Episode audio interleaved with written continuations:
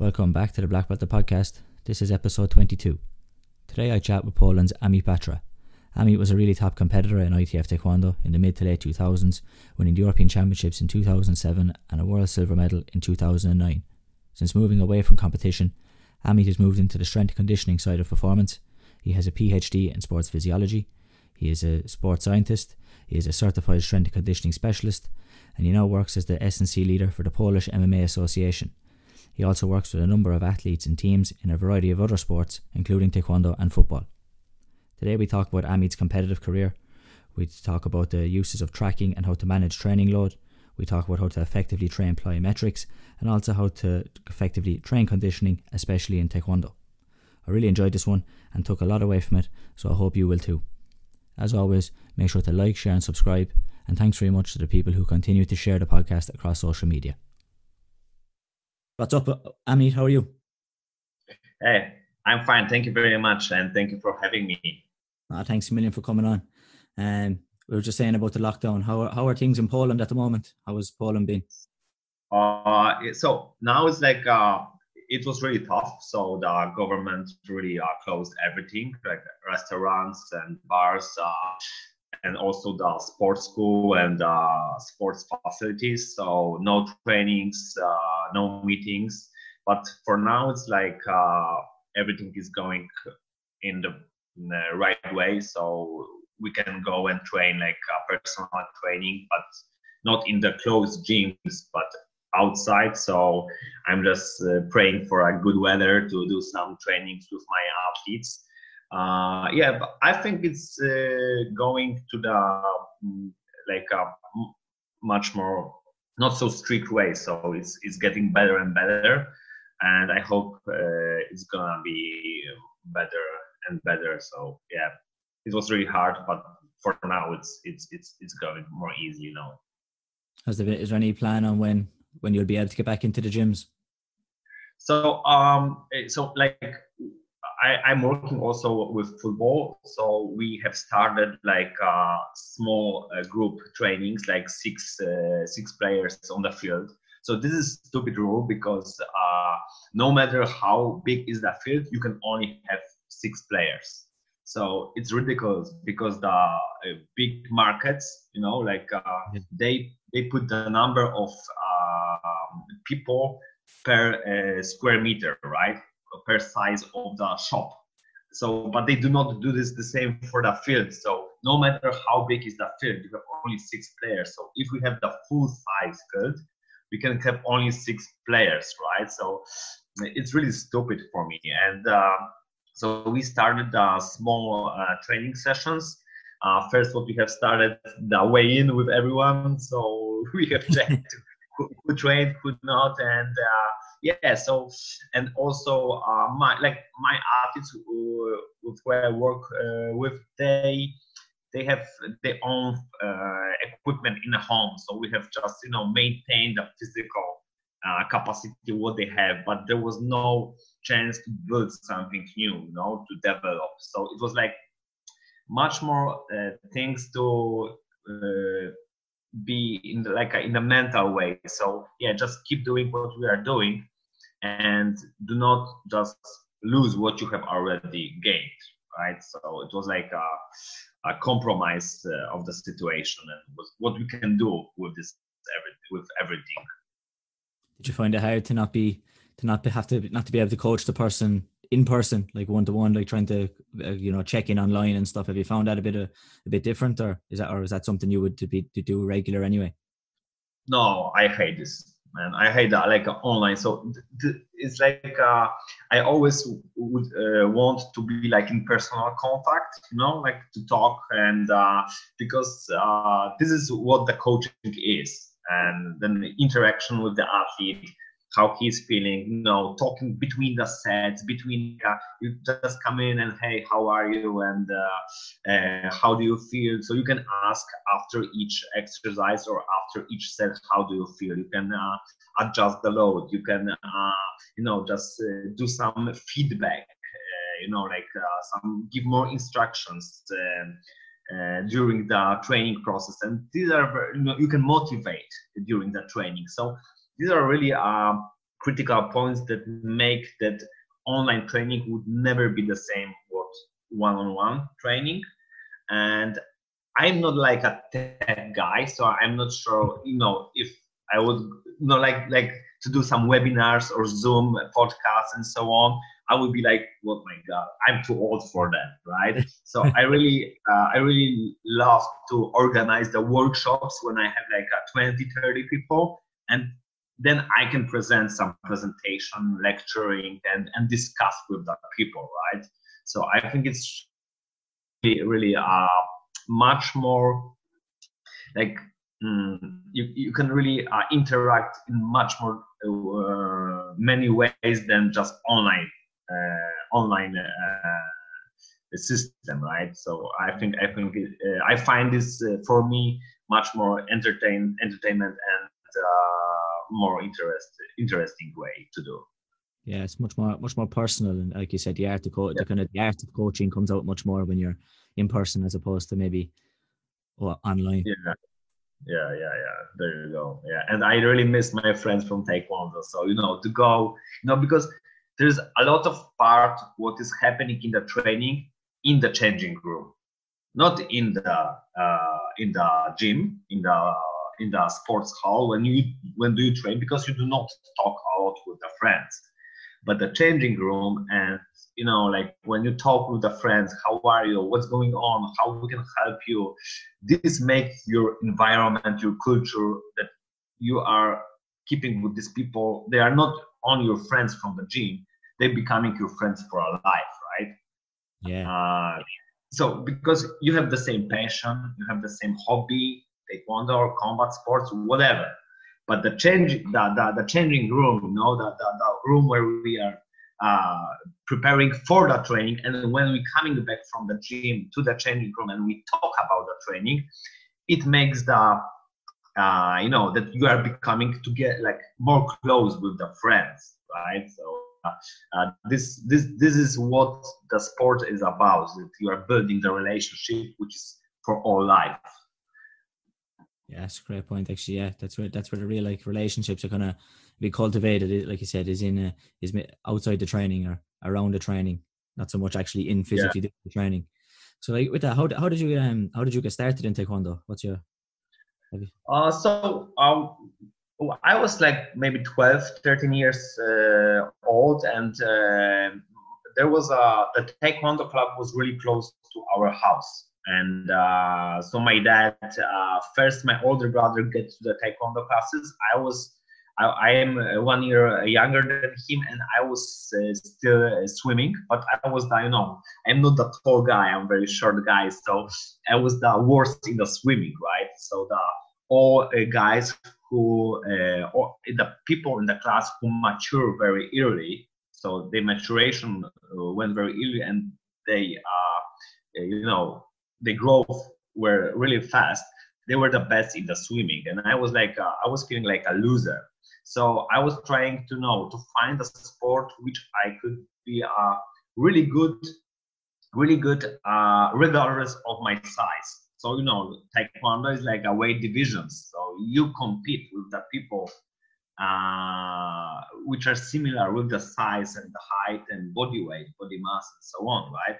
So but it was only like coincidence that it was taekwondo. It, if it was, I think that if it was a karate or kung fu or something, I don't know, uh, judo, maybe maybe my father took me for the judo, but I know that next to our house was the school where the uh, taekwondo was uh, organized, and you know I got my first class and I, I love it because I was raised uh, on the movies with the you know Van Damme uh, Jackie Chan, uh, Bruce Lee. So I, I always like to kick.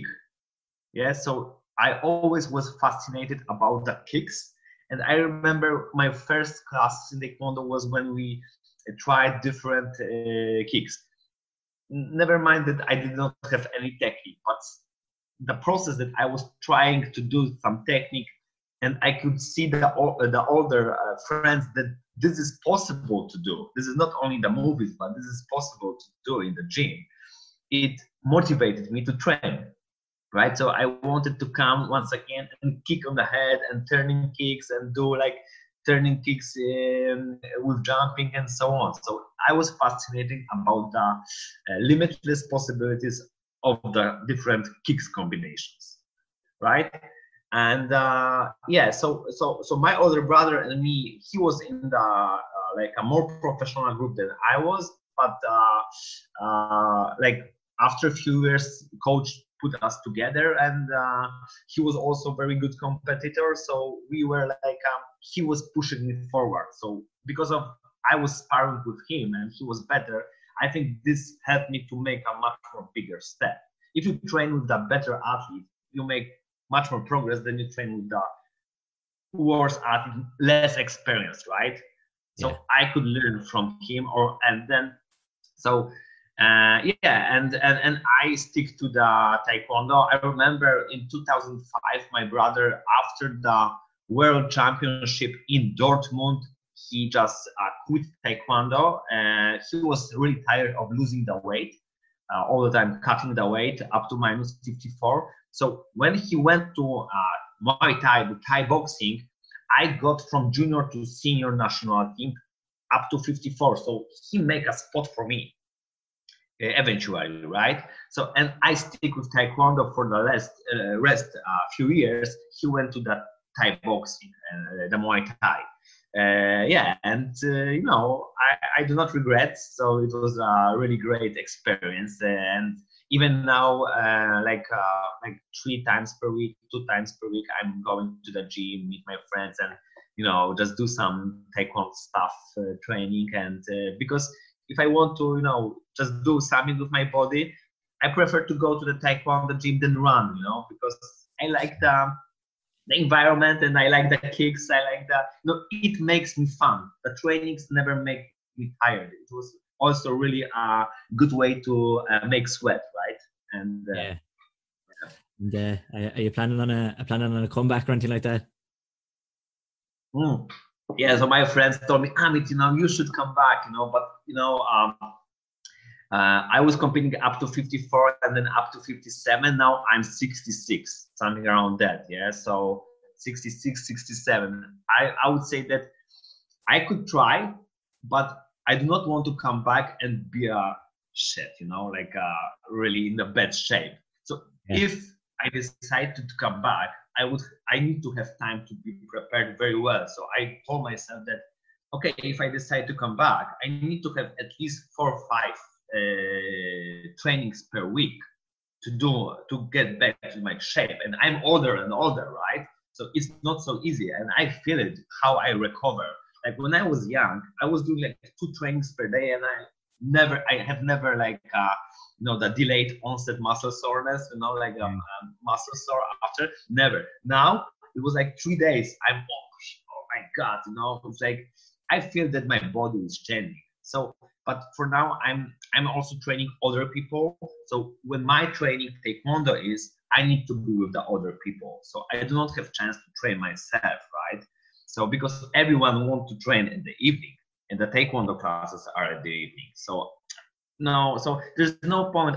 I'm just doing now recreation. So two times per week this is nothing right? So you you you know about that. You need to train very systematic uh, to get back to the shape because coming back to the shape is much more uh, demanding than just maintain uh, your performance level. So i need to do i now i need to do like a double of this work if uh, then if I was like a, compet- a competitor, right? So because I had some performance level, now I'm here. So I'm not, I, I cannot come back just here. I need to come back here and maintain it. So this is extra work. This is extra work, right? And I'm older, so I think that I would never come back to this level when I was as a competitor, right? Because it's like for even professional athletes, like two, three weeks of total rest, it's disaster. It's really disaster, right? So, and other other point is that if you were if you were a professional athlete, do not never stop train.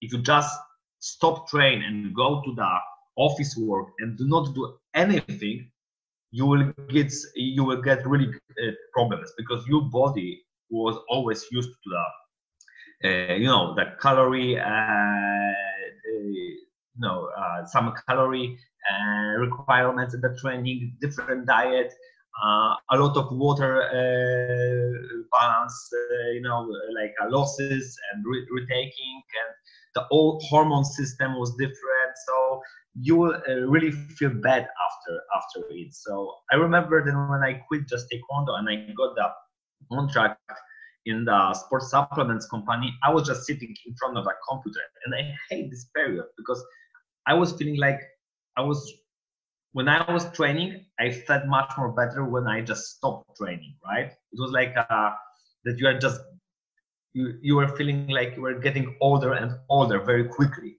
you know, like uh, fat and you know, and it's like everything was like you were slow. Uh, uh, I, I didn't like. So so now uh, my advice is like do not always stop the training totally. Just do it every something, but like two three times per week. Just keep this, uh, uh, you know, like uh, mm, some small uh, level of the fitness. And how, how long how long do you think it, it takes, or what would you say for before like the detraining starts to kick in? Is it is it as soon as three weeks, or would it even be sooner? Or yeah so so it depends right? So it depends. So in professional sports like after like a big competition so after world championship or european championship you can do like two two weeks maximum two weeks and this is not totally rest. This is called active recovery. So it means that you do not stop training momentarily without nothing. Like you, you just don't do not do nothing. You are doing things but you are not doing taekwondo. You are like doing volleyball cycling, do some sport, but only for recreational purpose. You know, badminton, tennis, do it. No, just but do not think about the take taekwondo to start to miss the training. Because when you started that you are tired of going to the same place and meet the same people and they make you tired, is the first sign of the burnout. Right? It's like uh, I'm tired of this. Uh, this not makes me uh, happy anymore, right? So uh, it was like uh, that you need to feel hunger once again. That oh, I want to compete. I want to punch someone in the face and you know meet with the people, right? So like normally the training is like. Uh, uh, active recovery is like it's, it's no more than three weeks, two three weeks, right? No no longer.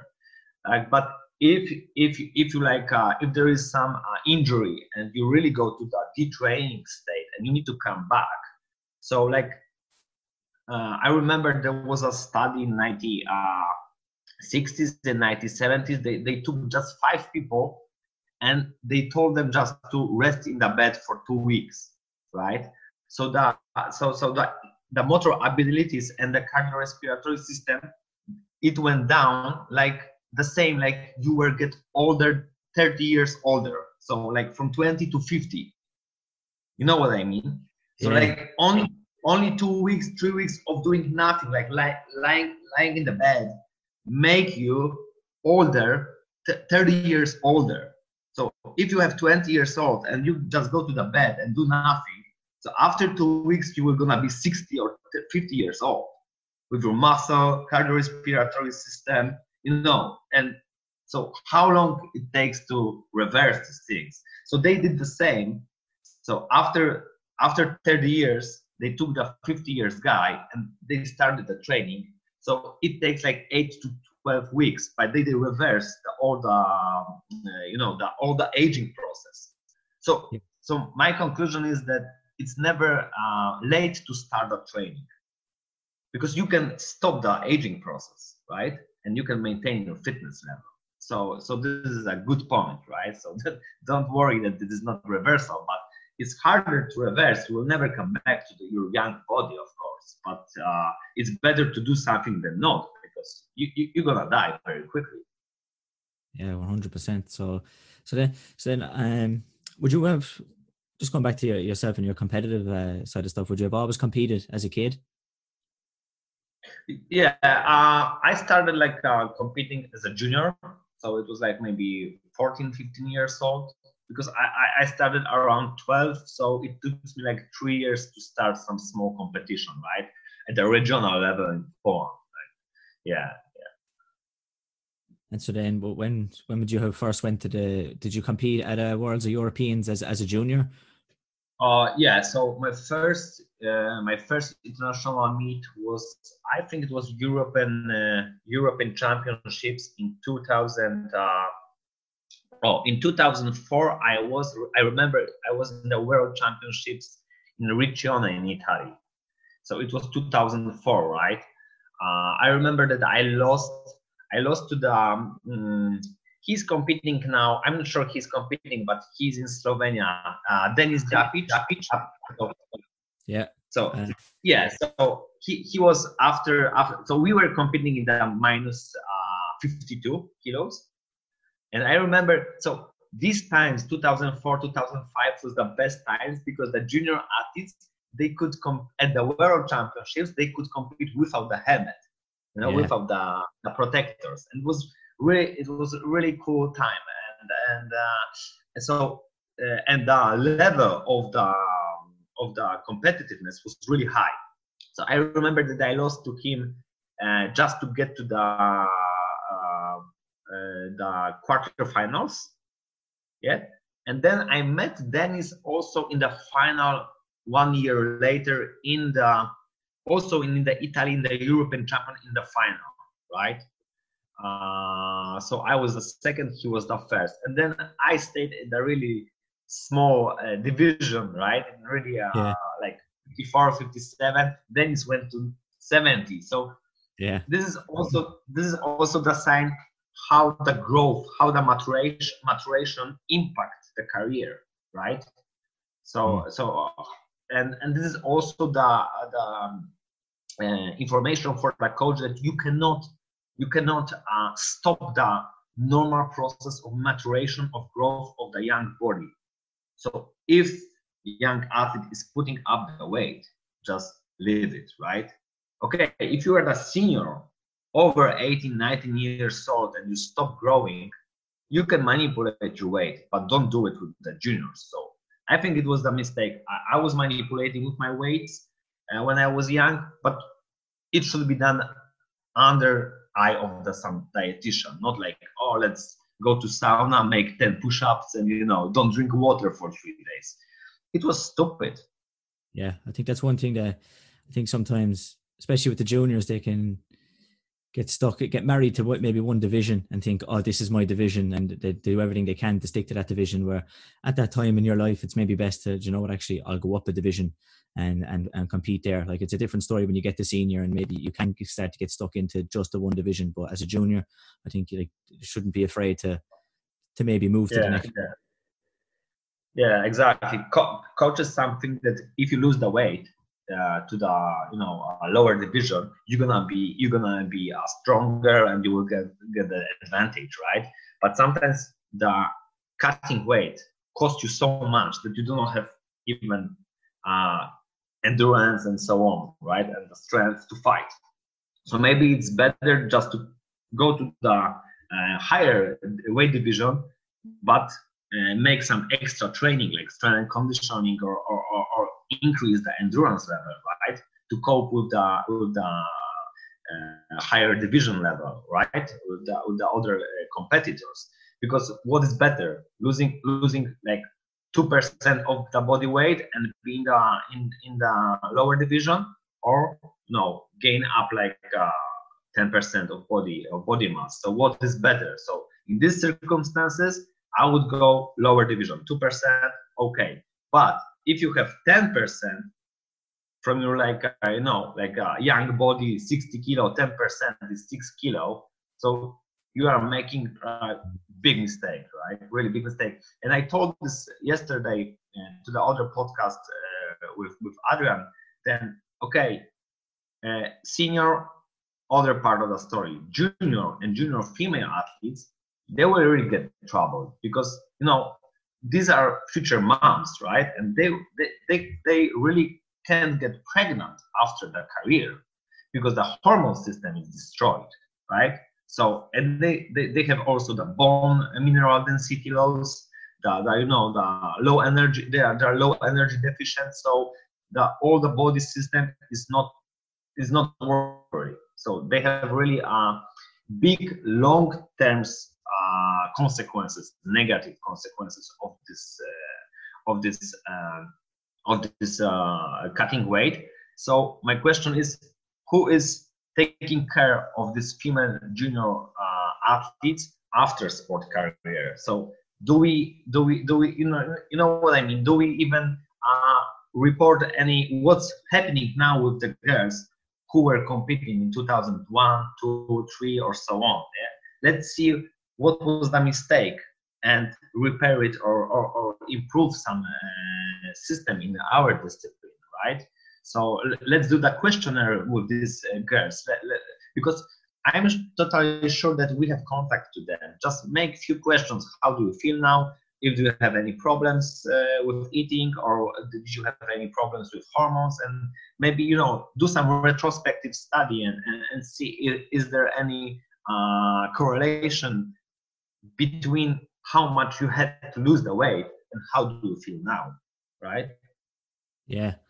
Did you do you think that responsibility is on the coach, or do you think maybe something at an ITF level should be like maybe a bit yeah, more maybe a bit more stringent testing in terms of like uh, monitoring people who are cutting massive amounts of weight should they should that be more so yeah. the coach and the athlete or do you think it's maybe the ITF should maybe put in some procedures that might take care of that? Yeah, this is a very good question. Yeah, this is a very good question. So what we think, what we think is in the in the like traditional in the traditional uh, martial arts, East martial arts like karate, taekwondo, judo, uh, you know, like a traditional traditional uh, styles, we think that the coach who has the black belt or like a fifth grade, like you know, like you know, fourth grade, you know, he's the master, right?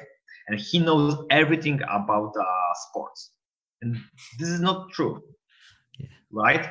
You know why? Because in Poland, for example, I don't know how is in the Ireland and the UK, but in Poland, you can be coach if you are over 18 years old. You can go to the shop, buy the black belt, uh, the dobok, and open the gym and say, "I'm the boss." Right? I'm the sabum and I'm the sensei and I can do whatever.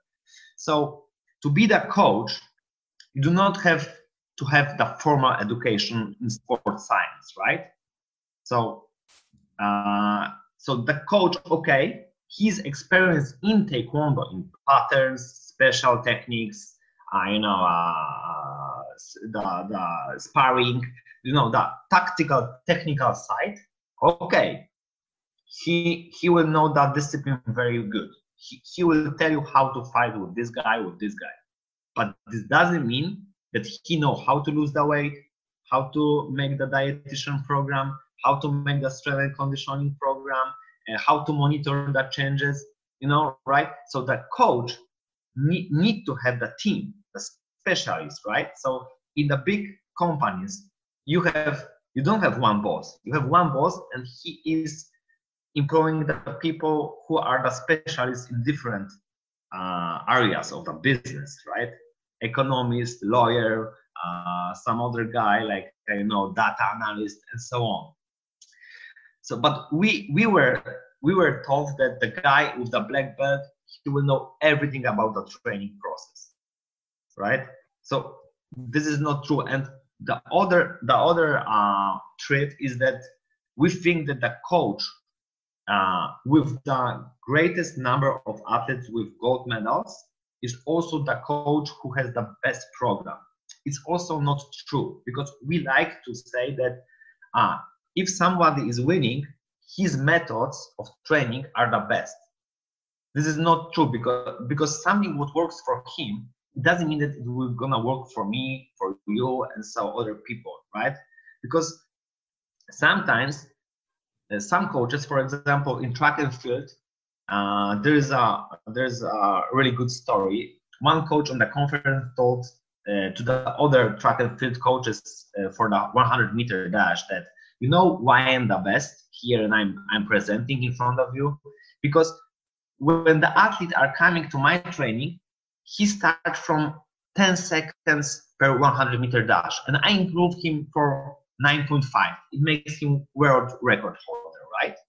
But if you have athlete at the beginning on 12 seconds per 100 meter dash and you improve him the same in the same percentage wise right half second so it makes them the same the same uh, methods so the same these two coaches have their work is the same uh, you know the, the, the the magnitude of the improvement is the same right? So the same so so the level is the same but the second coach he will never get the athlete on the 9.5 so because it's different genes right? Different he got different material to work with. So if you have a coach in the big cities when he got the 500 of um, athletes so the pool of the genes to choose is much greater than the coach from small village when he has 10 athletes per year right? Yeah. So you need to watch out. You, you need to take the all the environmental uh, factors which could affect the sport success right? So the sport success also doesn't mean that you had the best shape in your life. So i don't know that when i was winning the european championships in, uh, european championships in sparring it doesn't mean that it was my best day in my strength level, endurance level, flexibility level, and so on. Because if I do not monitor the track, the changes, I do not know what was happening with my body when I was winning. Maybe I have won because I fight smart. Maybe I won because my opponent was had worse day than mine, right? So that's why you need to monitor monitor what is happening with the body through the training process. Because when you start the, another training uh, year cycle you want to come back to this training process and ask yourself did did your training methods were efficient uh, were uh, were good or not good right? Did you improve your motor ability what you have expected or not? And if you have improved do the same training cycle because maybe you have lost the first fight because you have uh, you were fighting against the world champion in the first fight, but maybe yeah. you were in the best shape. But if you never monitor your progress, your coach will say, uh, you, you know what, we did not train this and this and this was the and this was the reason that you have lost. How do you know that? Yeah. If you do not monitor, if you are not assessing, you are guessing. So if you are if you didn't monitor, how do you how do you can came up with the conclusions after the tournament yeah you're just stabbing in the dark really then aren't yeah. you if you don't if you don't track it yeah so cr- create the data make make some you know and then when your athlete is losing and your athlete is coming to you and saying you know coach i was dying my cardiorespiratory system was not was not prepared it's your fault and then you're just taking the piece of the your data and saying your cardiorespiratory system was the best for the last three years and i have data here. And then and then you know where to look for other factors. Yeah. How, simple is it right? Yeah. Yeah. I think that's actually a great point that you make as well about like the the, the, the people who often have like the most competitors that they that's often the reason they get the most medals. And i i i've said this to a couple of people recently that is it better to have if you have 30 people on a national team and, and they go and take 10 medals. Is that better than having that's obviously not as good as having 10 competitors and taking 10 medals. It's like whose training methods are better there then? So you took the same amount of medals but like you said it was maybe the guy who doesn't just doesn't have as many competitors but still does the same results his methods are maybe better. Yeah yeah exactly exactly. I agree. I agree. and, so then eh, you're saying that you're talking about some of the data and stuff that should be tracked what what do you think is the important kind of things to to monitor as a as an ITF in a ITF Taekwondo? Yeah, so you know, I can think I, I can think about different different you know uh, tests and so on and different uh, tools to to to make your pro- program better and your process better. But the first question is to what you have access, like uh, you know, like what you can measure measure in your in your training facility or what what your what are your what resources you have right? So if you don't have any resource find some uh, find some applications on the mobile phone which you can track anything like My Jump app right? So there's a application in the for the mobile phone and you can track the vertical jumping uh, with the same precision as the uh, university laboratories set uh, force platforms. So so you know start with the simple things with maybe one variable but start tracking it really regularly and systematically and start to make some conclusions what is changing and because of what right? So uh, so this is my f- first thing. Second thing very very um, very like um, accessible and mm, you do not have to uh, you don't have any cost. It's making the wellness questionnaires and the questionnaires about the how training was hard. So the first wellness question is like make your make your uh, teams who are really you are focused make your athletes who are focusing on like some competitors and ask them to feel every day on the morning how they feel like how many hours they have slept uh, what is their stress level are they prepared for training how they are motivated uh, what is the muscle soreness level right?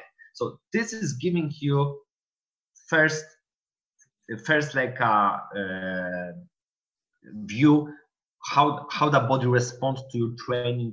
Like if you have done on wednesday sparring session. So let's see if thursday morning or friday morning they are still sore. If they are not maybe they are adapted or maybe the training was not so hard. So then see how they assess the training session it was hard or it was not. So uh, so for example uh, after the training session you can make the uh, the scale of the it's called rate of perceived exertion scale, right? RPE Borg scale. So the athlete is pointing how hard was the session from one to 10. 10 extremely hard, like vomit, pick up, and uh, zero is just sitting in front of the uh, TV. So when you when when they pick, for example, some number, and you will multiply this number by minutes of the training, you have some load. You have some arbitrary units. Yeah, you have some arbitrary units of the load. And let's try to manipulate with these loads because the number after the training when the athlete is pointing on, it's correlated with the internal load. So how the body was feeling, how hard was the session, like heart rate, uh, lactate, uh, you know, like a psychomotor state, and so on. So this is really good point to start. So then, because combat sports are not, uh, I would say, you cannot, you can, it's, it's not quantifiable. So you know what I mean? Like you cannot quantify, like this is not the football. You cannot quantify uh, the how much meter uh, uh, they distance they covered. They, you cannot calculate, you know, how was the high speed running, uh, how many accelerations and decelerations, right? You do not have the GPS sensor units on the body like the football players have. You don't know what was the load of the body. So this is only way to calculate the load what the body have responded during different types of the training. So if you have the database, you need to have the database. So when you have collect these numbers after different training, the RPE, Borg scale, then you can manipulate with your trainings more more clever way. If you want to do a light training session, you open your notebook and you see after what training your athletes point the number maybe two or three that it was the light training session. After what training they put nine or eight or ten that was really hard training session. I believe that every coach knows from experience which training uh, is hard, which is easy, right? But sometimes, sometimes, if your athlete is losing the weight, you know that even even easy easy uh, training session is for him hard training session, and then you need to adjust it.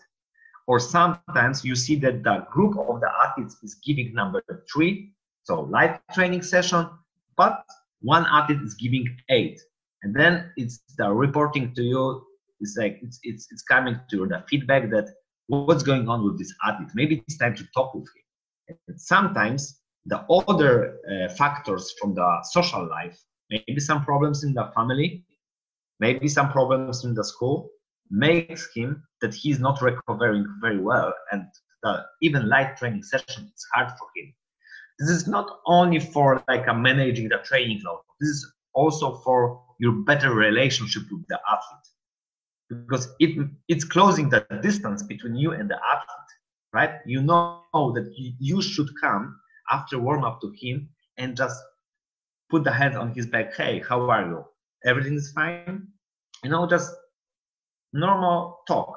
And he will open to you. You know that this is time to talk with him right? Maybe he needs some uh, and then he will tell you oh i didn't sleep because my cat was uh, sick you know some some but then this is important things people do not even uh, take this into account but social life no the training is only two hours but the, the life is like rest 20 hours everything sleep wife girlfriend, you know, boyfriend, so everything, right?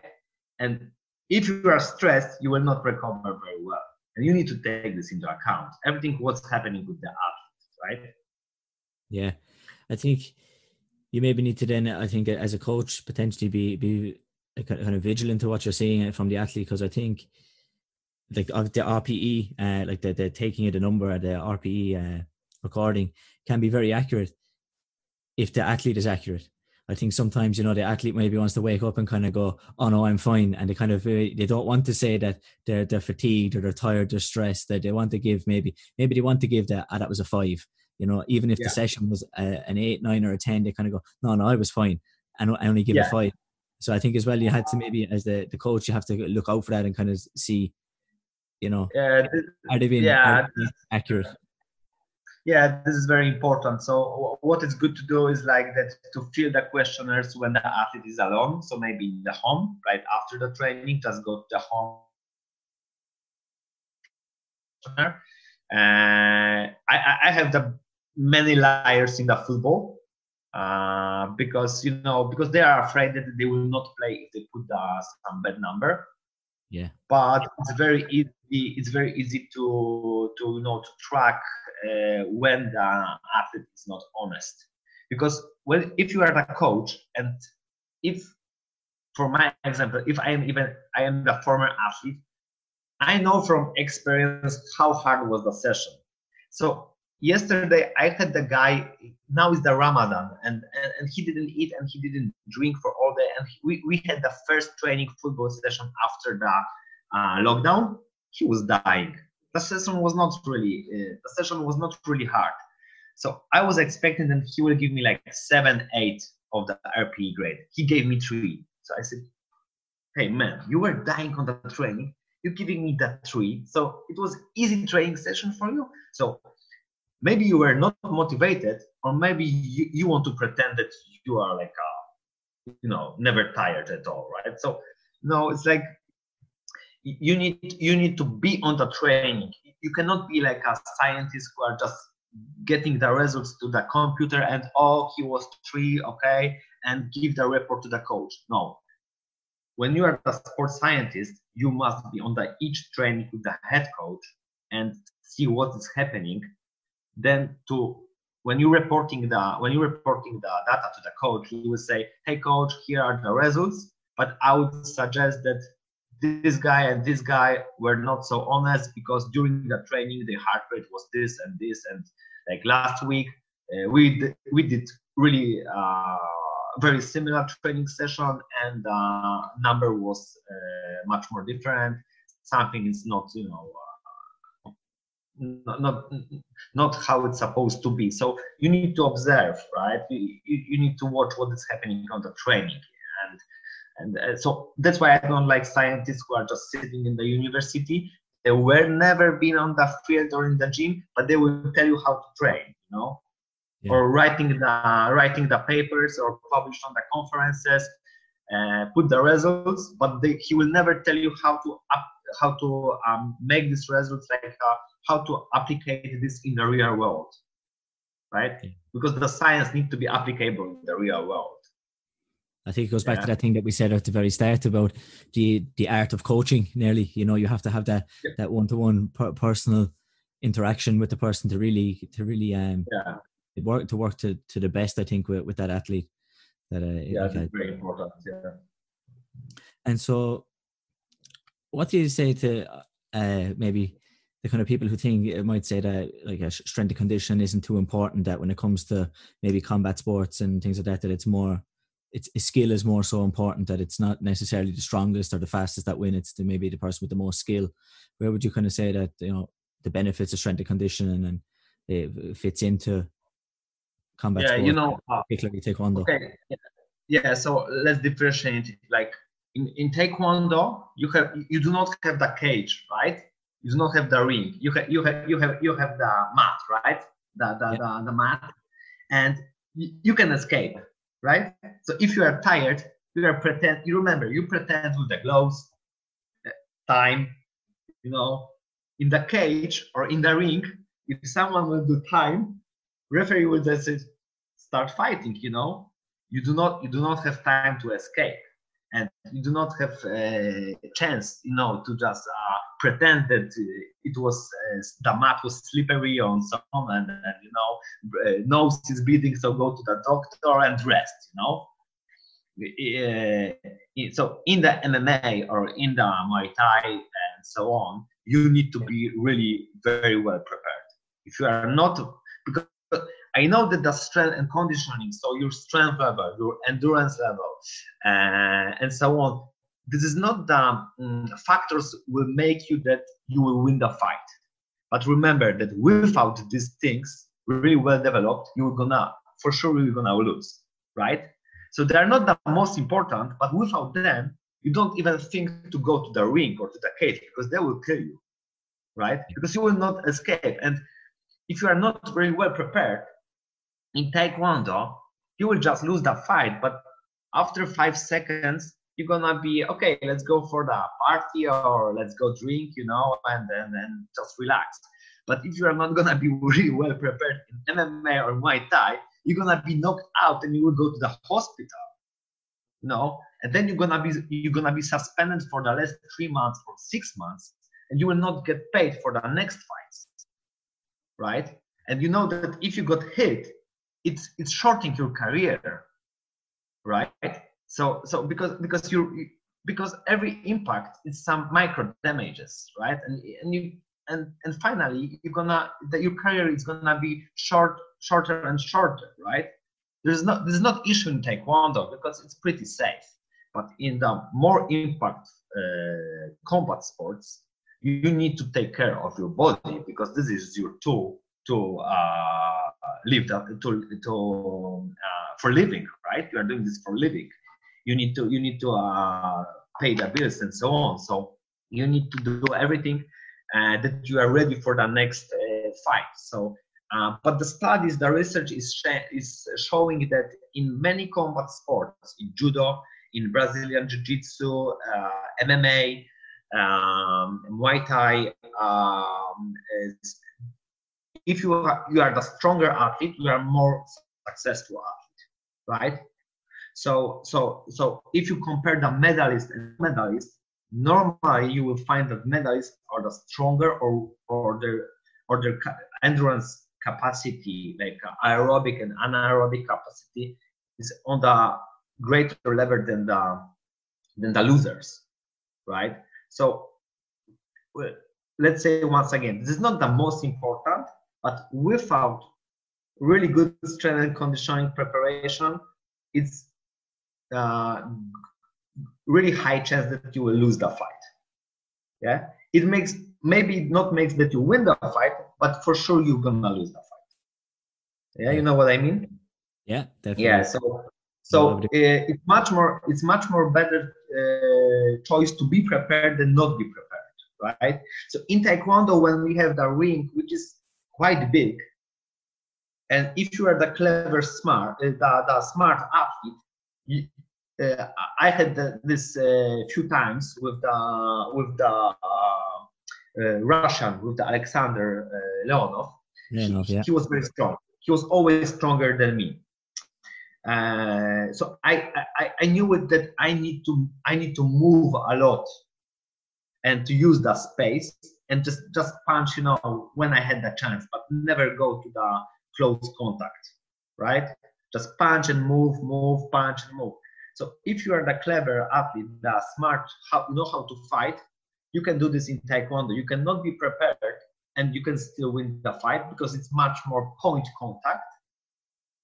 But do not even try this in the more harder styles like in you know uh, judo when you need to you know grab take yeah. the guy and throw him in mma because they will knock you out. They will knock you out. And you need to be strong. You really need to be strong and to overcome the the the, the you know the, the forces that the athlete is pushing is, is pushing on you right? So you need to be really strong because in muay thai you have the clinch work. Uh, in MMA, you have throws, judo the same, and and the, their component of the uh, high force is much greater in those styles than in taekwondo. taekwondo is much more uh, speed strength. It's like a more speed, more speed uh, system of the fight. We do not only only force. What we have to overcome is the inertia of our body, right, and of our limbs uh, with kicking and with our body when we are moving. But in the other in the other uh, combat sports, when you need to uh, really pull the athlete in the clinch work, or when you have some uh, uh, with the you know the throwing and uh, some on in the groundwork, when you have really high forces, you need to be really well prepared when it comes to the strength levels. Yeah, so uh, even like as you said there with uh, with taekwondo, like it's a it's much more, I suppose, like you said, speed, strength, that explosiveness, and. Yeah. And I think when people come to, to training that it's uh, if you want to be more explosive, uh, you need to do plyometrics. And I think sometimes the what the idea of plyometrics is, you know, people look up and think, oh, I have to start doing box jumps and I have to start doing you know maybe some throws and and leaps and bounds. But i think sometimes it gets left behind that that kind of fit that kind of work is is correct. But but that kind of fit needs to fit into a wider program that in the end will have you more explosive. Like you can't just decide i want to be more explosive i'm going to start doing box jumps there's the you know that you need to develop the the force velocity curve and you need to, to shift it i think that sometimes there's a lack of understanding there um so yeah so there are three mistakes yeah, yeah. So there are three mistakes when it comes to the power training. First, it's not the choice in the exercises, it's the order of your training program. What motor ability you have preceded before the power training. So if you do not increase your engine, so the strength level of your muscle, there's no point of going to plyometrics. Yeah. You know what I mean? So if you have a car and the engine is small, even if you give him more power horses by plyometrics, he will just, you know, just collapse, right? Uh, second thing is, uh, I will come back to the strength levels, but yeah. second thing is that people are using plyometrics for conditioning. This is the worst thing what uh, you can done. This is the fault of the CrossFit, right? So uh, people are trying to you know do 100 jumps uh, or like a dead jumps and and so on if you go, so the plyometrics are for to increase the explosiveness and ballistics, like uh, to be more explosive. So you need to recruit your muscle fibers, which are responsible for high forces, high power, so type 2 fibers. If you do a lot of volume of work, you are changing the fiber types from fast fiber types to the slow fiber types composition, right? So you need to you need to be aware of that. If you do too much work, they're gonna switch and you're gonna be slower, not the faster, right? Uh, yeah, but the most important thing is what you have said. You, it's not the exercises per se; it's how you manipulate the loads, like the periodization program. What you have done in some order, then you at the last stage you can start explosiveness, and you are going much more explosive guy. But if you if you if you uh, uh, take two athletes and one is stronger, one is weaker, and both of them start the plyometrics, So these athletes will potentiate the magnitude of adaptation of power, which will, will be double than this one, right? And uh, the next thing is that he will do the same uh, progress in five weeks. He will need to go to this level 10 weeks. He will need 10 weeks to come to this level. So before you start with plyometrics, make sure that you are strong enough, right? So yeah. It's not maybe, hey, I lack of explosiveness, let's try to do plyometrics. There's no point to do plyometrics if you do not have the training program wisely uh, structured. Yeah, so There's it's not of, that. I think maybe like that, like you said, like uh, you might, as an athlete, say, oh, I don't need to be stronger. I need to be more explosive. But to get to be more explosive, you need to be stronger. You know, you need to maybe it needs to go. You yeah. need to be stronger first before you get to there. Yeah, there you go. And the manipulation of the load, the order, is very important. It's not the how much you put on the weight; it's how much you manipulate with the blocks of the preparations. It's giving you. We call this in periodization potentiating effect. Yeah. So the the the, the final effect is the mm, the product of what you have done four weeks before, eight weeks before, and 12 weeks before. Because this first stage, the effect of the first stage is you will see after 12 weeks. Second stage, you will see effect after eight weeks. And the last stage, you will see effect after four weeks. And this is the competition. You won't have cumulative effect, the residual effects of the each block at the one time. So this is the uh, clue of the periodization. So there's no point that you have the program and you can let's do plyometrics. Yeah. No, you need to start with the, some logical order. Increase the uh, increase increase the a little bit the muscle mass. Increase the central nervous system. Do plyometrics and the muscle mass, the gain of the muscle mass, the, the muscle will grow after 12 weeks. You will have the more, your, your muscle fibers will be, will be uh, uh, uh, larger here after 12 weeks. This training from four to eight week, this adaptation and the fatigue dissipation is gonna be after eight weeks, and the power training last four weeks is gonna be just after the training, like five days after the training. And you have the cumulative effect of the each stage of the preparation which potentiate your power training. So during the training process, you will not see a lot of changes in your strength levels, power levels, even drop, even drop. But when you start, when you when you end the training process and give like seven, ten days of just recovery, then you will see when the lines are everything is go up because the fatigue is dissipated and all the training blocks accumulate in the one point. The adaptation effect from the, each block come to the one point together, right? So you need to know how many days each training, that how many uh, days the residual effect of the block uh, is maintained after you stop the, this uh, stimulus right? Yeah. Yeah so this is very hard to to so it's not about the building the like uh, the the form for the competition. It's how to uh, plan for the this day yeah? For i want to be for saturday night in the best shape. Yeah? This is very hard. And then does it become would you say it's very dependent maybe on the athlete how much you maybe spend in each block, or would you keep that kind of just a general? Will we do, you know, like you said, maybe week like 12 weeks or four weeks in each block, or would you maybe spend, well, this athletes maybe need six weeks in this block and then maybe only three weeks in the next block to, to peak? Would you, would that be a bit more individual or would you keep it general? Yeah, it depends. It depends uh, from what level of, uh, I would say about the strength now, but it depends about also the priority, what you want to develop uh, like what you want to focus on, right? But uh, let's say about the strength levels. So uh, if you are if you never done the training like a like a really good program of strength training, so don't go to plyometrics if you are not uh, strength if your strength levels are not something right, right about 1.7 of body mass in the back squat position in the back squat exercise. Yeah, 1.7.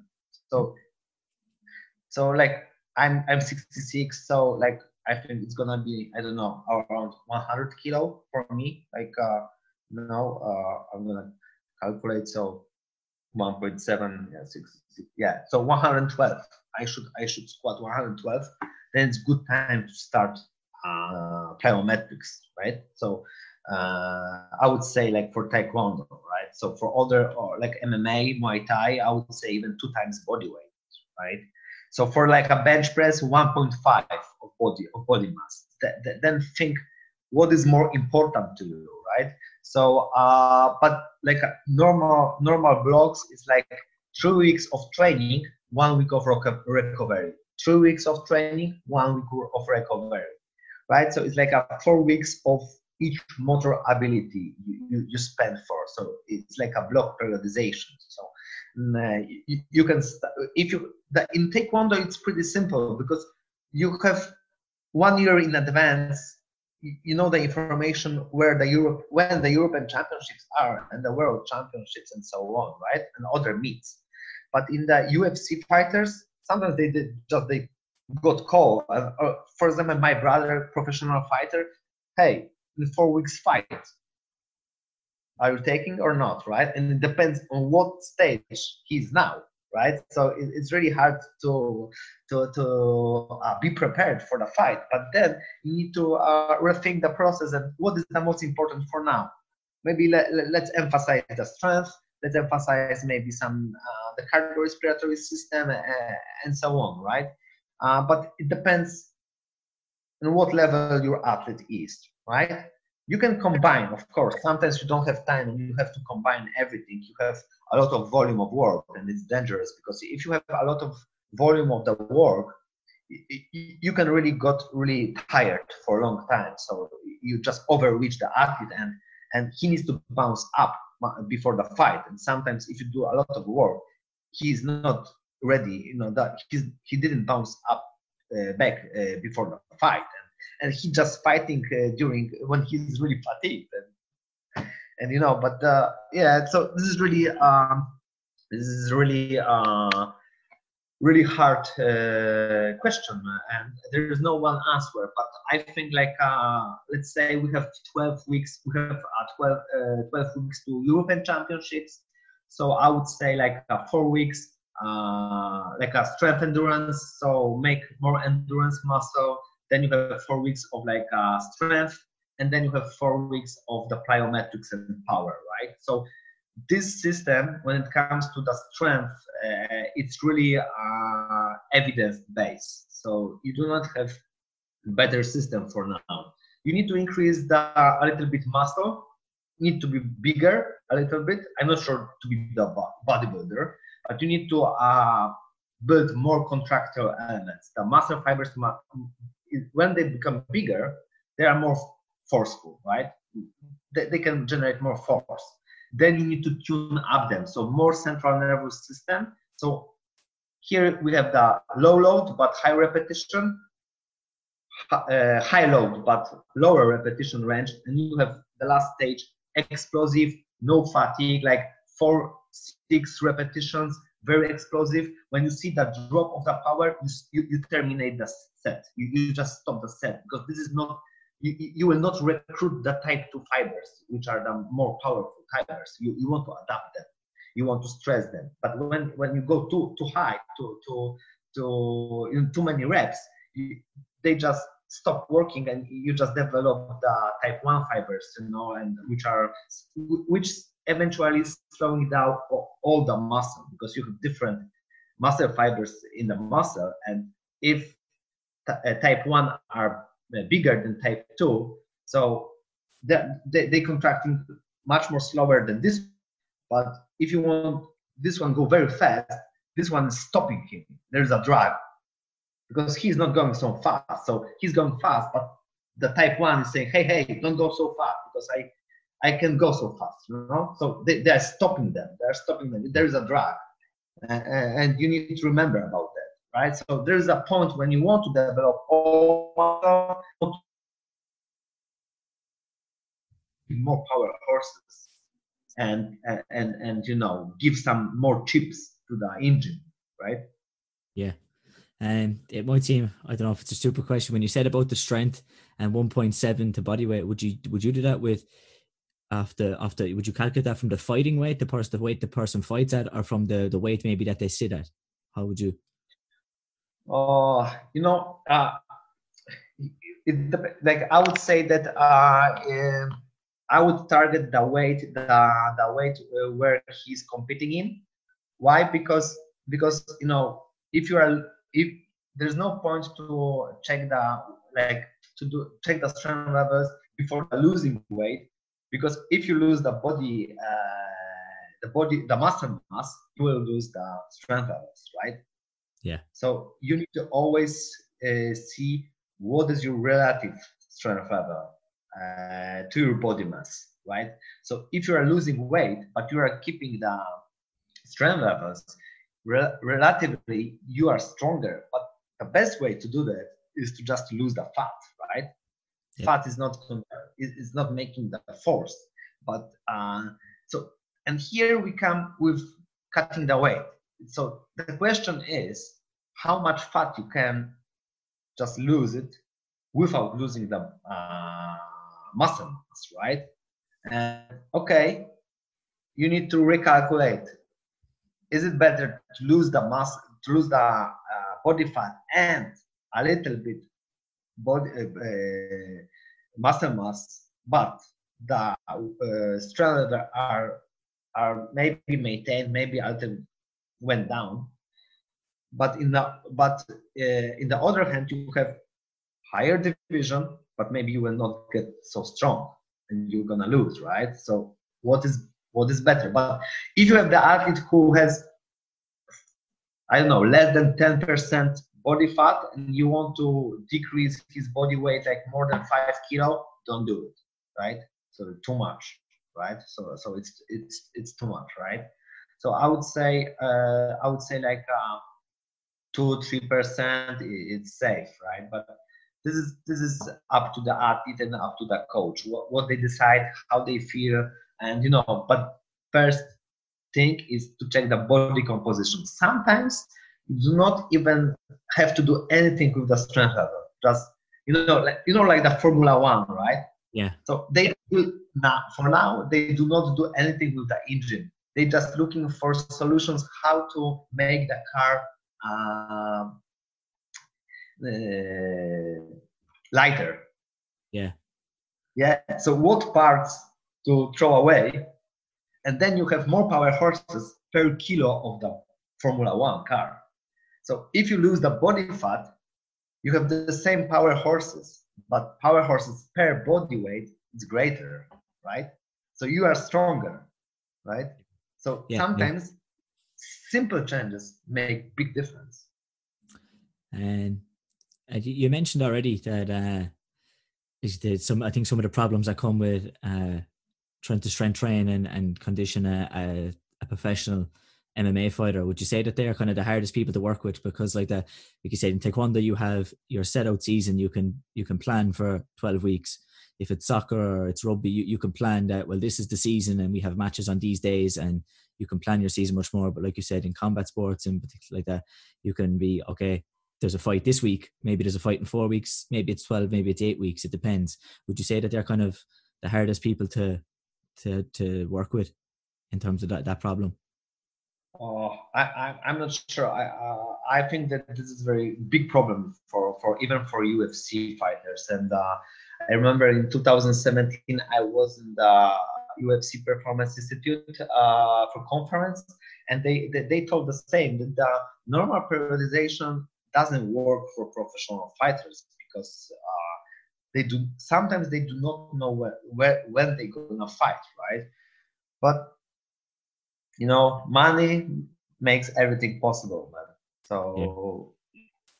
you know i think they they they pretty all the time in the shape you know? So the, the model what they present is that the fighter like for the they cycling all the time. So the strength endurance and the basic strength and the uh, cardiorespiratory system is like uh, all the time is keeping maintained and uh, some normal level. And when they got the call hey you fight in eight weeks, four weeks, they just jump into the fighting camp and the intensity is going up. But they say that if they were not maintained this level before they got the call, it's not possible to be prepared, right? So, uh, so, so they say that normally they got the call. For example, they got the call like something like you are already after four weeks of preparation. You need to be like after four weeks of preparation to uh, and then you are ready to start a fight camp from uh, really high intensities right? So you need to be prepared not for the fight you need to be prepared for the call to start a fight camp right? So you are like a gladiator right? So so yeah. so, so uh, because if you start a fight camp without uh, any base you're gonna be recover after first week you're gonna be just recovered for the next two weeks right? Mm, so you are much more you are much more like a, in uh, like a, in the you know uh, active state. You are like a, in some preparation uh, small active state and you are just waiting for your shot to increase your uh, intensity and, and, and, be prepared for that. Yeah uh, but touch the yeah, accelerator yeah yeah yeah. and they, they also, yeah. Yeah. Yeah and they they also say that you need to choose what is your purpose of the fight camp losing weight or increase the performance. You can do this the same things together. So if you are losing weight don't think about the increasing performance because losing weight makes you feel bad and the quality of the training went down too right? So how we can talk about the increasing performance in the same time when you're losing the weight you are you know you feel totally shit right? So how you want to do like a really qualitative training? It's not possible. So so if i could back to my taekwondo career i would say that the best way is to be around your weight division keep this weight all the time right? And when you have really and when there's a one month up to the some meat, to the some competition then start losing this maybe two kilo three kilo. It's, it's not so big right? Much more much more uh, much more uh, like uh, um, i think it's much more easy to then like you know you have fight and then 10 kilo goes up. Okay 10 kilo. You train with 10 kilo with, with 10 kilo uh, more than your weight division and two months or one month before the competition you are starting losing the weight. So everything what you have developed during the training doesn't matter because yeah. 10 kilo losing weight makes you different person. Yeah. Yeah was it and would you say that's it? A problem you sometimes face is you're trying to prepare a fighter to improve their performance but they're coming into you kind of with more of a focus on losing weight and do you, do you feel like that could, that could be frustrating sometimes? Yeah this is frustrating but the most frustrating is that if you want to give your ideas you know like uh, your your exercises or your like a program and he they tell you that oh but i'm not tired after this training right? It's like man but there's a time to be tired and there's a training to not be tired right but in combat sports the biggest problem is uh, that every training must be hard. Yeah, every training must be hard, and then they think that this was the good training, and this is not true. Uh, the same is with losing the weight, right? So, uh, okay, we're gonna lose the weight in the last two weeks with the water, sauna, baths, and so on, right?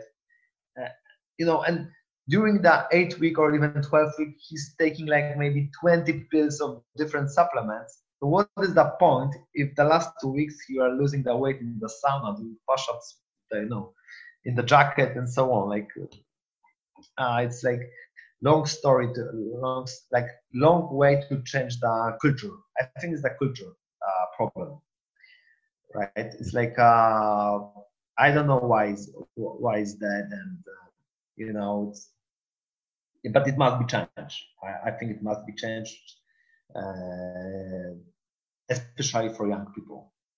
Yeah, like I think my kind of my own perspective and experience is that like if you're going to lose the weight, it should nearly be if you have a bit of weight to lose, it should nearly just be the byproduct of of your training. It shouldn't be like the focus. Like you shouldn't be going into training feeling like I have to sweat, but like you should be turning up to training that looking to improve performance and maybe with a maybe with a slight calorie deficit, you know, may, you know, yeah. the weight will the weight will slowly maybe tick down a small bit. But like if you're going into your sessions and the only the only goal is to get that sweat and oh, I have to because I have to lose a kilo or half a kilo tonight or to this week, it becomes a it starts to affect the training and the, the, the training isn't yeah. actually it isn't doing anything really.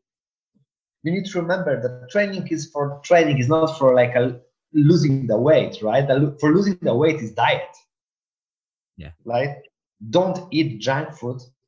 Yeah. Just make the calorie uh, deficit, like you say, right? Because this is the only way to lose the weight. You need to be on the calorie deficit, but do not uh, do not think that the training is the way to do the calorie deficit. You are doing calorie deficit by the restricting food intake and and the calorie intake, not by the increasing the time of the training or by increasing the volume of the training, like number. So this is not the the, the, the sweat, the water. It's not the um, way of losing the weight, right? It's one of the way of the last step of losing the weight, right? Like uh, 500 grams you have on, during the day of the weigh-in, and then you go and and and run with the eight jackets and so on, right?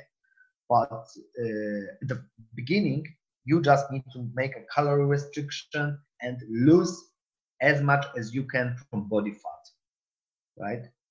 From body fat, and, and, and then think about the other uh, other tools what you what you could use, right? The sauna and the sweat and and so on, right? But uh, but uh, yeah, people think that they, they and this is also uh, one of the things which I think makes people quit with the combat sports or with taekwondo that people are tired of losing the weight all the time.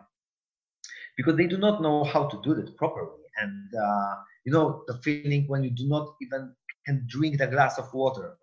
It's not about the eating but if you do not the, the, the feeling that you cannot drink it's i think it's the worst thing in my life I have expected, right? Like, like I, I have, I have, uh, sorry, not expected, but I have experienced. Yeah. But no drinking, right? Yeah, but uh, I do not even want to think what is the long-term effect to my body for now, what I was doing with my body, that, right? Uh, so yeah, so I think if we could uh, really like good coach should have in the club, in the big club, good dietitian, really good dietitian, right? And also he should, uh, the coach should have uh, someone from uh, so, somebody uh, responsible for strength and conditioning, and for individuals who want some psychology sessions. And I think uh, this is possible to do, but I'm not sure. But you know, it's like I think it's ego it's like uh, I'm black belt. I have four grade. I am the master, right? Oh, yeah. master, take work, take work. You're the best. You know everything. It's not true. Remember, this is if he doesn't have formal education from university, doesn't mean that he knows everything. Because if it was true, I would there would never be like a PhD from exercise science, right? Why why they the university offers? Yeah, to, to work with the coaches and to help them with the training process, right? Yeah, well, like yeah, so uh, being like you said, a fourth degree, it doesn't necessarily like if being a fourth degree in taekwondo is another route to have to get you to the same place as the college education, then you know yeah, yeah. you'd have maybe yeah, have, degree, taekwondo yeah. clubs would be full. yeah, yeah, yeah. Fourth degree is not a master degree at the university or like a PhD, right? So, so we need to balance it, right? Yeah, he's the master in taekwondo environment, but give uh, give other people to say in their field of expertise what they are, right? Yeah, uh, yeah.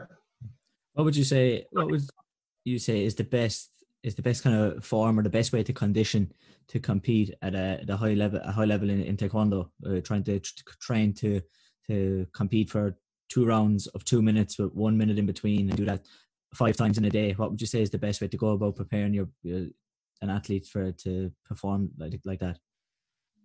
Yeah, so so so many coaches they think that they can condition the athletes just because of just using a taekwondo session, right?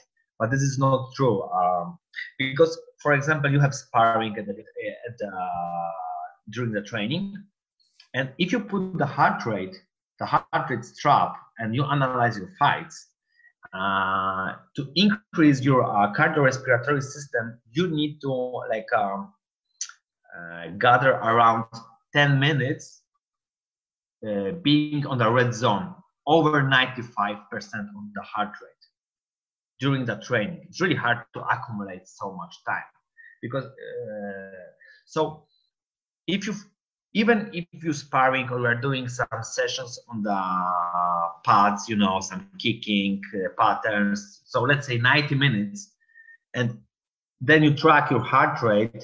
You need to accumulate around 10 minutes of really red zone session to be effective for your cardiorespiratory stimulus to increase your heart rate mass, to I don't know stress your uh, transport of oxygen and extraction of oxygen to muscles and so on. And sometimes if you compare different session you do not collect this 10 minutes of the hard session right?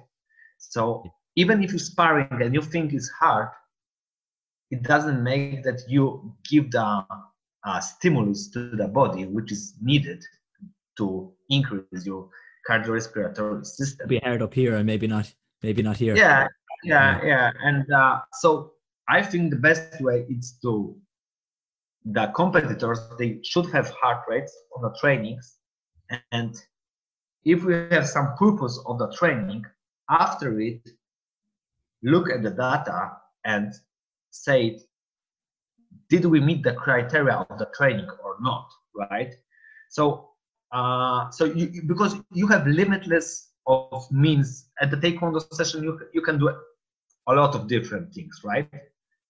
Okay, so maybe there maybe you meet the criteria to meet the purpose of the training from the uh, tactical technical perspective point of view, right?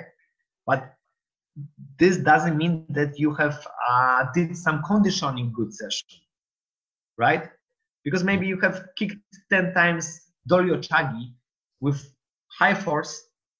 Okay, so maybe it was good for power training, but your heart rate for the 90 minutes of training was around 70 75% of your HR max, right? The, the heart rate maximum. So it was good for conditioning for your lungs, heart. No. So that's why sometimes we think that we trained a lot taekwondo, but why I went for competition and I was dying in the first round, right? So taekwondo and other combat sports are really hard uh, sport disciplines to develop uh, to develop the endurance because we are uh, from physiological point of view we are really mixed uh, sports so we need the anaerobic endurance and aerobic endurance so anaerobic endurance and the anaerobic capacity helps you, you know, to strike fast, uh, to, to, to maintain the, to be the resistance of fatigue and to kick very, very forceful, very, very, very uh, fast and uh, all dynamics action, anaerobic capacity. However, aerobic capacity helps you to recover very fast between the rounds and between the fights and you know that you know during the one minute of the between the rounds you need to recover very fast. Because if you do not recover and you and you start the second round with high fatigue state you will not do any technique because you're gonna be tired right? And the same when you have sometimes in, in taekwondo when you have the uh, the cup system then sometimes after quarter final you have less than five minutes to fight in the semifinal. And after semifinal, you have. I I had the same in Argentina. Uh, I I thought I think that if I had five minutes more of rest, I would I would win the final. But uh, I remember that after the semi-final, it was like maybe four or five minutes of rest, and then hey, let, let's fight, right? You know, yeah. the, the, the, the, hardest fight, and I, I had only four minutes of uh, of rest. So the aerobic system helps you to uh, uh, to be more fatigue resistant, to delay the onset of the fatigue, right? To less uh, accumulation of metabolites in the blood and in the muscle. And uh, so you need to focus on the both sides of your endurance. Anaerobic, so this is what uh, helps you to be more faster, uh, powerful, and like a really dynamic guy. And aerobic, so to be uh, better prepared for many fights and to recover very fast. But I think that for combat sports, the best way to increase the like in taekwondo two minutes uh, on two minutes uh, is inter high intensity interval training. Uh, but if you are if you do not have competition, uh, like let's say you are in uh, out of the season, it's good just to go to the forest or go to the bike on the bicycle and just do long, slow, uh, like a slow, uh, like a low intensity uh, distance, like long distances, like for a long time, like 90 minutes, two hours. Because if you go with the low intensity but high volume of work, you are uh, increasing in your muscle number of small organelles called mitochondria. So the mitochondria are, are burning the fat and the carbohydrates and uh, producing the energy which we use for the muscle contraction. So if you go like a long distance, uh, the low intensity for very long time, you're increasing the number of these small organelles in the muscle. So you produce more energy, right? But if you and then if you go to the high intensity work, like interval training on your tra- uh, during the taekwondo session or during your strength and conditioning session, you do not increase the number of mitochondria, but the, same one mitochondria is increasing the efficiency of work. So from instead of, of producing one ATP, one uh, energy molecule, you are producing three energy molecules, right? So there is that time for your preparation when you when it's good to put the emphasis on the high volume jogging, I don't know, bicycle to the park like two hours, or even go to the mountains, walk around like for all days, increasing the number of mitochondria. And then when you start your season and more specific work, go to the high intensity. So the periodization for the cardiorespiratory system would be very similar for the strength, right? For the strength was building the muscle, tune the muscle by uh, high high loads, and then plyometrics, more power, tune it up much more, right? The same for the cardiorespiratory system. Build the heart, build the mitochondria, right? And then tune up more uh, more adaptation on the muscle level. So more enzyme activity, more uh, more uh, to to teach the muscle to how to extract the muscle from the blood, right? And and how to uh, and teach the heart how to pump much more blood uh, per one heartbeat. So you need to also uh, put the logical order to uh, be well prepared. But I think that the easiest way to increase the, the, the conditioning for combat sport for taekwondo are like you know boxing back strikes uh kicking on the pads like you know like some uh, in the interval way. Because in the interval in the interval training you can stress aerobic system and you can stress anaerobic system.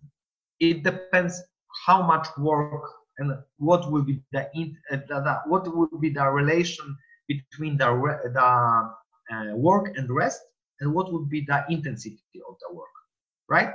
Then you can manipulate your uh, response of your body.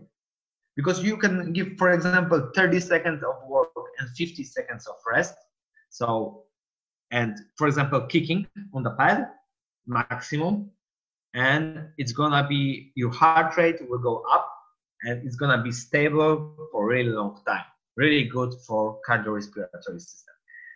Let's say 30 seconds maximum all out, four minutes rest, long recovery, very good for anaerobic power, for uh, for for to build the glycolytic activity of the enzymes and uh, of the how to use the anaerobic energy systems to uh, develop the power and uh, fatigue resistance uh, during the, the anaerobic metabolism. So you can manipulate with this with the same the same work uh, time, but different rest periods is giving you different results. But high intensity interval training, a lot of combinations, a lot of uh, responses. I think maybe we could do a webinar with this, it would be much more helpful to explain. I think uh, something like that could be great. Actually, I think that would get a really good response. And um, so it really kind of comes down to that kind of, like you said, the work to rest ratio is where kind of the, a lot of the work is done and what determines which kind of system you're, you're working. Yeah. And would you would you say that the best maybe way would be to like that maybe hitting a bag, hitting a pad, um, as it maybe you know it replicates yeah. it replicates the actual activity most as opposed to maybe i don't know on a bike or on a rower or running or skipping.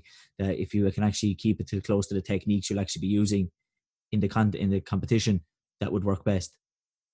Mm, yeah you must remember that sometimes uh, the structure of the um, uh, movement do not allow you to uh, to do not allow you to go for like a uh, high response so what I mean is running, like, let's say I will give you the example with uh, soccer, with football, right?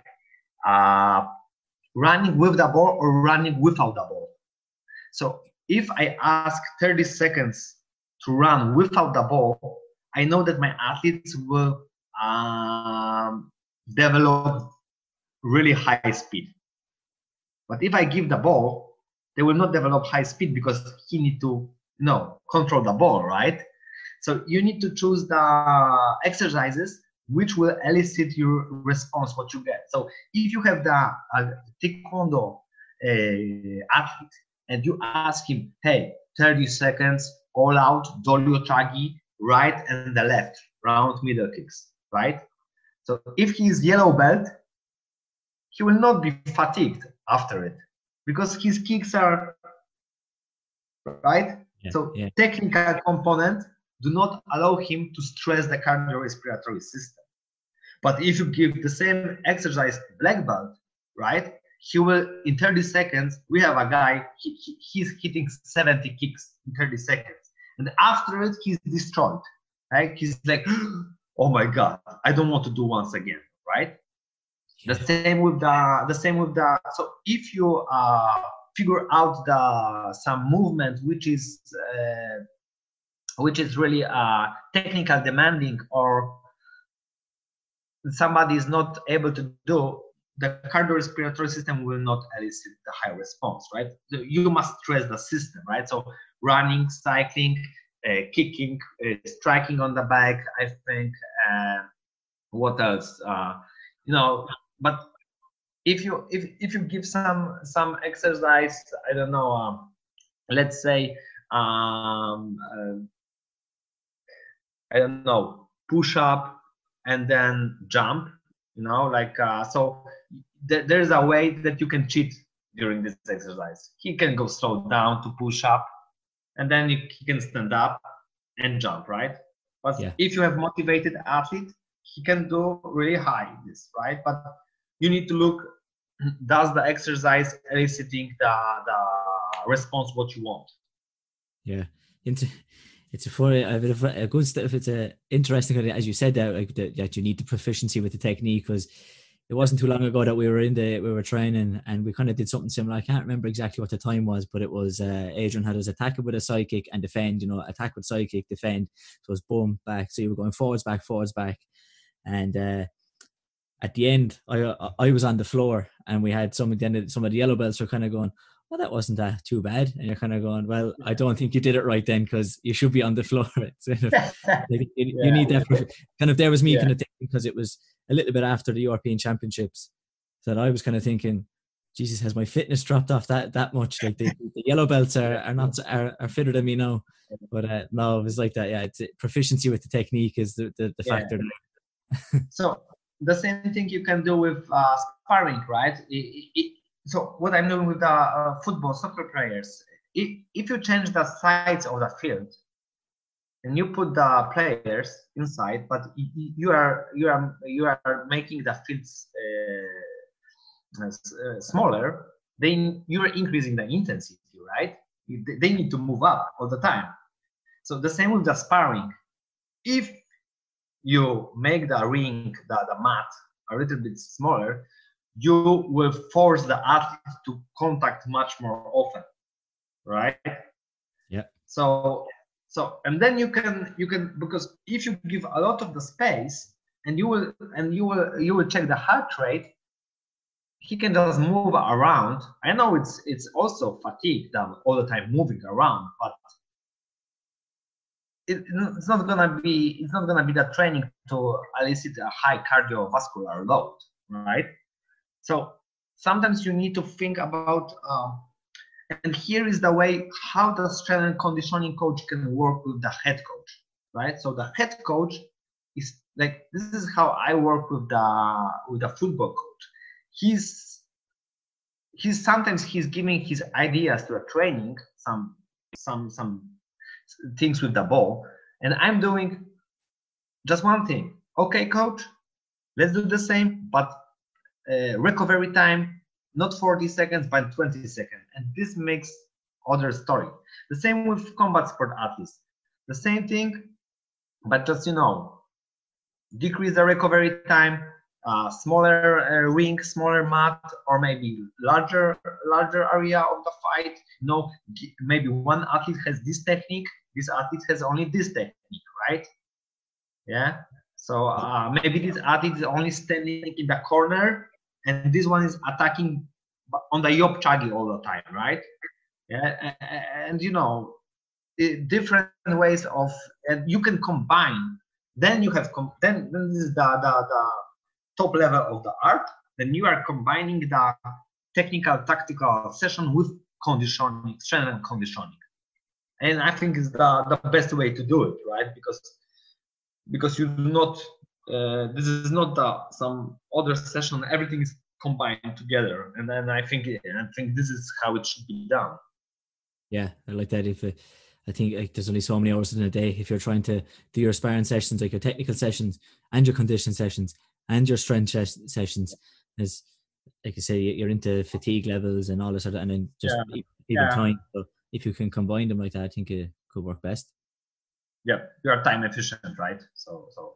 But but you never but remember that you will never load the muscular uh, muscular uh, the uh, musculature the strength level uh, uh, in the training without the weights. So you can do the conditioning but you never uh, make athletes stronger without the weights. You can do like pretty weak athletes. You can make them stronger with the push-ups, abs, and so on, but they will never be as strong as the athletes who were forced to really, uh, you know, bench press with really high loads, squats, and so on, right? So the athletes who are uh, taking the part in the strength uh, training with the high loads will be always stronger than the people who even have the same muscle mass, but if they are, didn't overcome the high loads, they will never be the, as strong as the athletes with the weights.